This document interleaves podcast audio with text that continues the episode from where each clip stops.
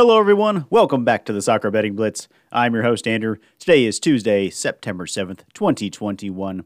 And on this edition of the Top 5, we're going to be taking a look at the round three games of the World Cup qualifying for this international break period. So let's go ahead and get started today over in Europe, where Denmark host Israel. Denmark are the minus 310 favorites to win. The draw comes in at plus 475, and Israel are plus 850 to win. Currently in Group F, Denmark are in first place. They have five wins. They've scored 17 goals and conceded zero. While, while Israel are in second place, they have three wins, a draw, and a loss. They've scored 14 goals and conceded six. At home, Denmark have played two games where they have uh, won both of them uh, with 10 goals scored and zero conceded. While on the road, Israel have also played two games. They've won both of them. They scored eight goals and conceded one. So we're talking about the top two teams in this group, which also includes Scotland, Austria, the Faroe Islands, and Moldova. So Austria might have something to say about this, but right now, Israel is riding in second place and in position to qualify for the World Cup along with Denmark. If we take a look the look at these two teams' overall form, both teams have gone 4-1, 4 and 1 in their last 5 games, 4 wins and 1 loss. For Denmark, Four of those five matches came at over one and a half total goals. And for Israel, all five of those games came over the total of two and a half. In fact, they were all over three and a half total goals. So I'm actually expecting goals to be scored in this one. But I do think it's going to be uh, more of a tight game between these two. Israel would love to come in and get one point on the road at Denmark. I don't think they would expect to do that. So if they could walk away with a draw, I think that'd be a big win for them while Denmark should be expected to win this group. I think they are the best team. I think they proved that in the Euros that currently they should win this group.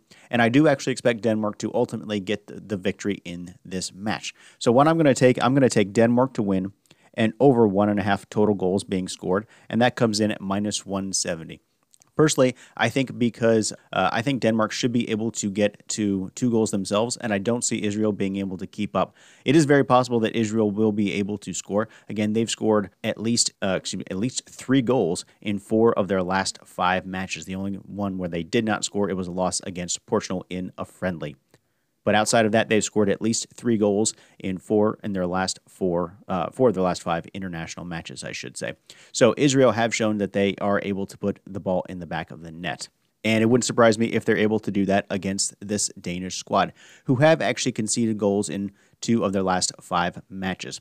However, Denmark are stronger. They should be able to ultimately win this match. So I am going to take Denmark again to win. And I think Denmark are going to score at least two goals, which I don't think Israel are going to match. So again, I'm going to take Denmark to win and over one and a half total goals. That comes in minus 170. And that's going to be my lean for our first match.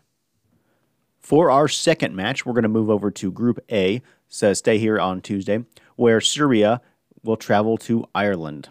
Serbia come in as the minus 105 favorites to win the match. The draw comes in at plus 240, and Ireland are plus 320 to win.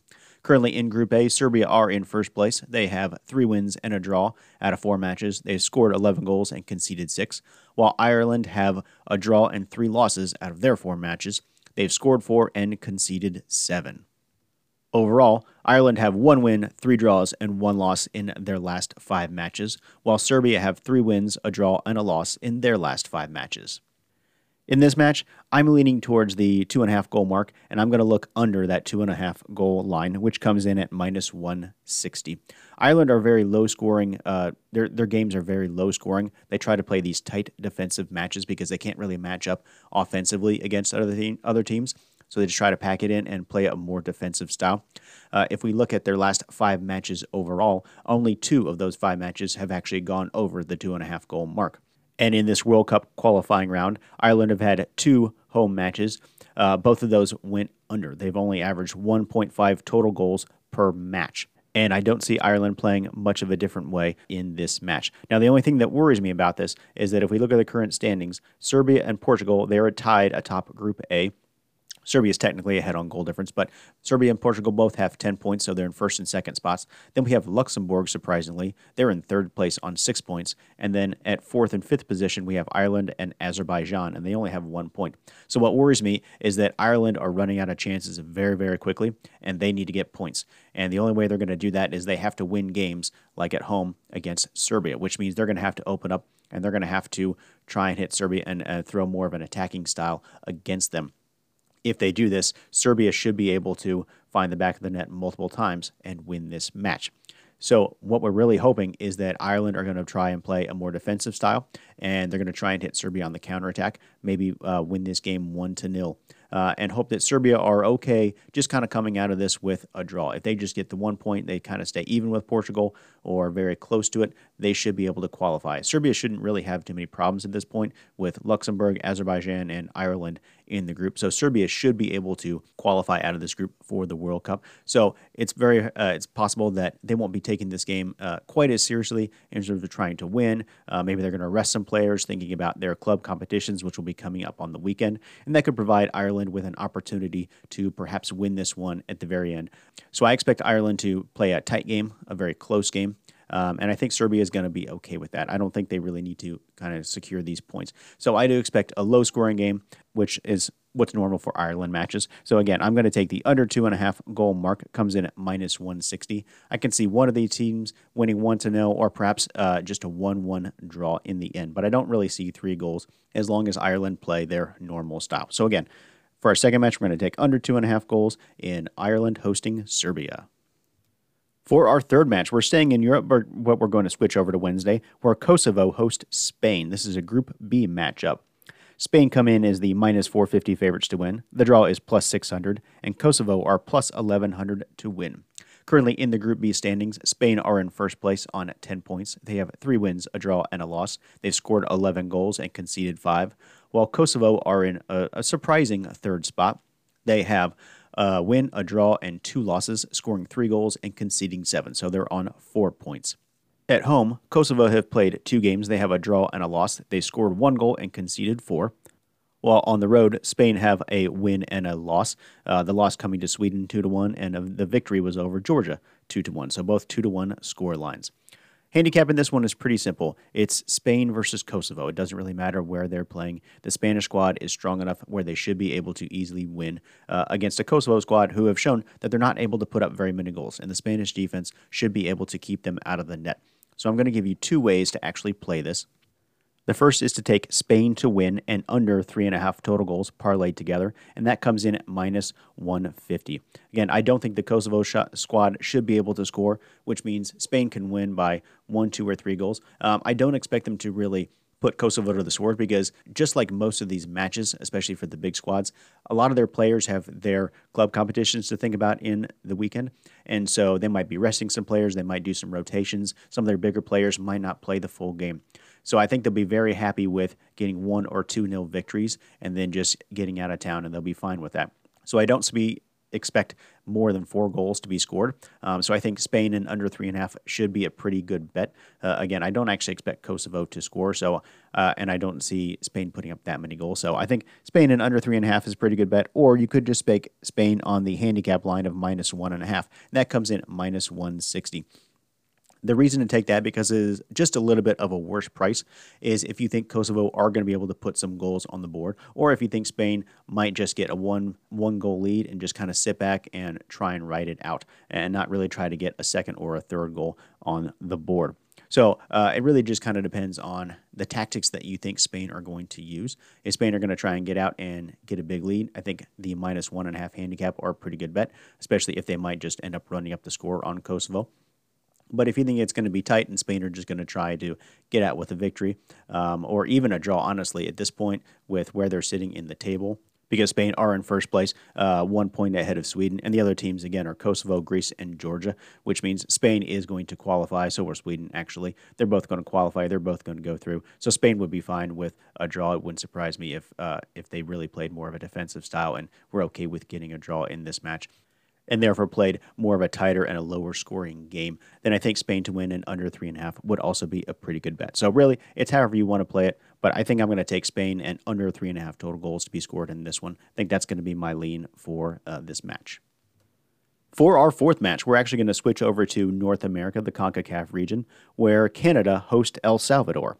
Canada are the minus 320 favorites to win. The draw is plus 380, and El Salvador come in as plus 750 favorites to win.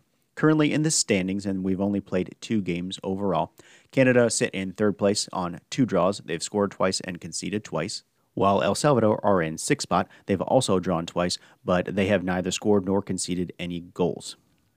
Looking at these two teams' last five matches, Canada have a win, two draws, and two losses, while El Salvador have three draws and two losses in their last five. And they've only scored in one of those five matches, which was a 3 2 loss to Qatar in the Gold Cup. For this match, I'm looking at Canada to win to nil, which comes in at minus 135. Canada have actually won four of their last five home matches, with uh, the fifth one being a draw against Honduras. And again, El Salvador have lost four of their last five matches on the road, the one win coming at Trinidad and Tobago. So, very simply, Canada is the much stronger squad. El Salvador should be coming in um, based on their World Cup qualifying experience so far. I expect them to play a very defensive style to try and keep this as low scoring as possible which means I don't expect El Salvador to be able to get on the board. The Canadian defense is very strong and it's led by Alfonso Davies of Bayern Munich, who is possibly the best CONCACAF player. That might be kind of surprising considering we have like Christian Pulisic and Gio Reyna, but uh, it's very possible that Davies is actually the best player in the CONCACAF region, and he does lead the Canadian squad, which really should not concede against this El Salvador squad. But Canada are strong enough on offense to be able to put up some goals. And I see them doing that. I see them beating El Salvador one or two to nil. So again, I'm going to take Canada to win at uh, Canada to win at to nil at minus 135. I think that's a pretty safe bet. I don't see El Salvador being able to penetrate, and Canada should be able to get at least one goal on the board. So uh, Canada to win at 2 0 at minus 135 in our fourth match. And for our final match, we're going to stay in CONCACAF, where the USA travel to Honduras. The U.S. come in as the minus 150 favorites to win. The draw is plus 245, and Honduras are plus 425 to win currently in the standings. These two teams uh, are basically tied. The U.S. are technically in fourth spot. They have two draws out of two games, scoring one goal and conceding. Uh, yeah, scoring one and conceding one. While Honduras have the exact same record, they've also have two draws out of two games, scoring one goal and conceding one. This is actually going to be Honduras' first home game in the qualifying region, so we don't have any data on that. But the U.S. have played one road game already. It was at El Salvador, and again, it was a nil to nil tie. Looking at the last five matches overall for these two teams, Honduras have a win, two draws, and two losses, while the U.S. have three wins and two draws in their last five matches. These two teams actually met back in June in the CONCACAF Nations League, which was in the U.S., although uh, in this match, Honduras was technically the home squad. Uh, the U.S. ended up winning 1 to 0 in that game and three of the last five matches between these two squads have gone under the two and a half goal mark, albeit those games do go back a little bit. The fifth previous game was actually back in 2014. So a lot of these teams have actually switched over. So some of that stats don't matter too much. But what we can see is that these two teams play some very low scoring games. In fact, for the U.S., all five of their last five matches have gone under the two and a half goal mark. The highest uh, that came closest was the previous game the U.S. played against Canada, which was a one to one draw. So the U.S. are playing very low scoring games. And in Honduras' last two games, they actually both went under the two and a half goal mark. I'm actually a little torn on this game. Uh, my initial thoughts were the under two and a half goal mark, which comes in at minus 140. I think Honduras is going to be strong enough on the defensive squad to cancel out some of the American offensive offensive prowess, while the U.S. has shown that they have a great defense. And so I think they also ought to be able to keep Honduras down. And that usually will equal a low scoring game. However, both of these squads, they're running out of chances to get points, especially for Honduras, as this is a home game. And so it is possible that we're going to see a much more open style game as both of these teams are going to try to get at three points out of a victory. So if you wanted to take the over two and a half, if you think that's the way it's going to play out, the over two and a half currently comes in a plus money price of plus 105. Now, something else to keep in mind for the American squad uh, Weston McKennie has been sent back to Juventus. Uh, he broke COVID protocol, so he is not going to be in this game. Serginho Dest is also not going to be in this game uh, because of an injury. And some of the other top American players, like Christian Pulisic, who play over in Europe, they might be on a time watch on their minutes. So it's going to be hard to see how long the Americans are going to keep their attacking squad out there to try and get this victory against Honduras. And I can definitely see this Honduran squad coming away with at least a draw in this match. In the end, I think I'm actually going to roll the dice and I'm going to say the over two and a half goal mark. Again, that comes in at plus 105. I think both these teams are going to have to try to get this victory. They're going to have to try and get the three total points off this match. And I think it's even more important for the USA because the pressure is going to be on for them to qualify for the World Cup, which they didn't do last time. So I can see a more attacking style game. I can actually see both teams finding the net in this match as well.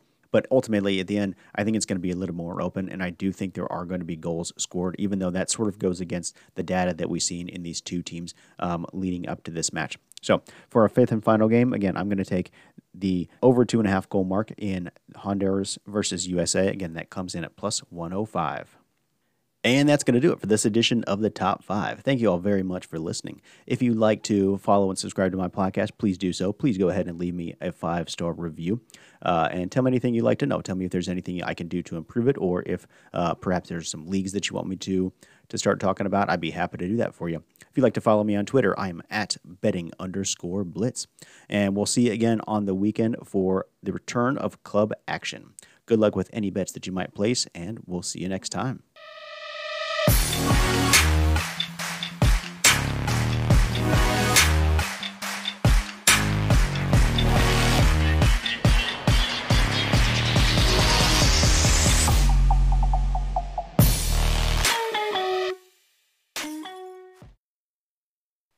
Soccer Betting Blitz and its content are for entertainment purposes only.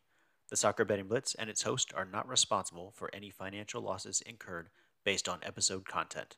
I am not an expert and my opinions are my own. Financial loss is possible in gambling. Please gamble responsibly.